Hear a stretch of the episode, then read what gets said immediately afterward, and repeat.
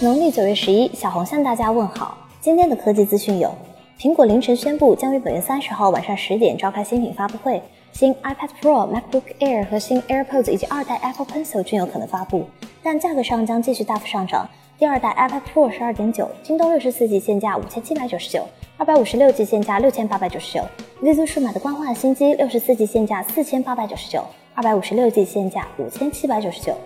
三星昨天推出了笔记本 Galaxy Book 二，搭载骁龙八五零加十二寸屏幕，两千一百六十乘一千四百四十分辨率，四加一百二十八 G 存储，前置五百万，后置八百万，支持指纹识别，电池续航最长可达二十个小时，售价约合人民币六千九百三十一元。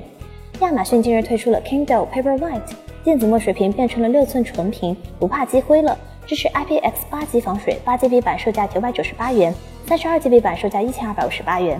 余承东近日在 Mate 二十系列发布会活动期间透露，华为正在打造可折叠的五 G 手机，预计最快将于明年中期发布。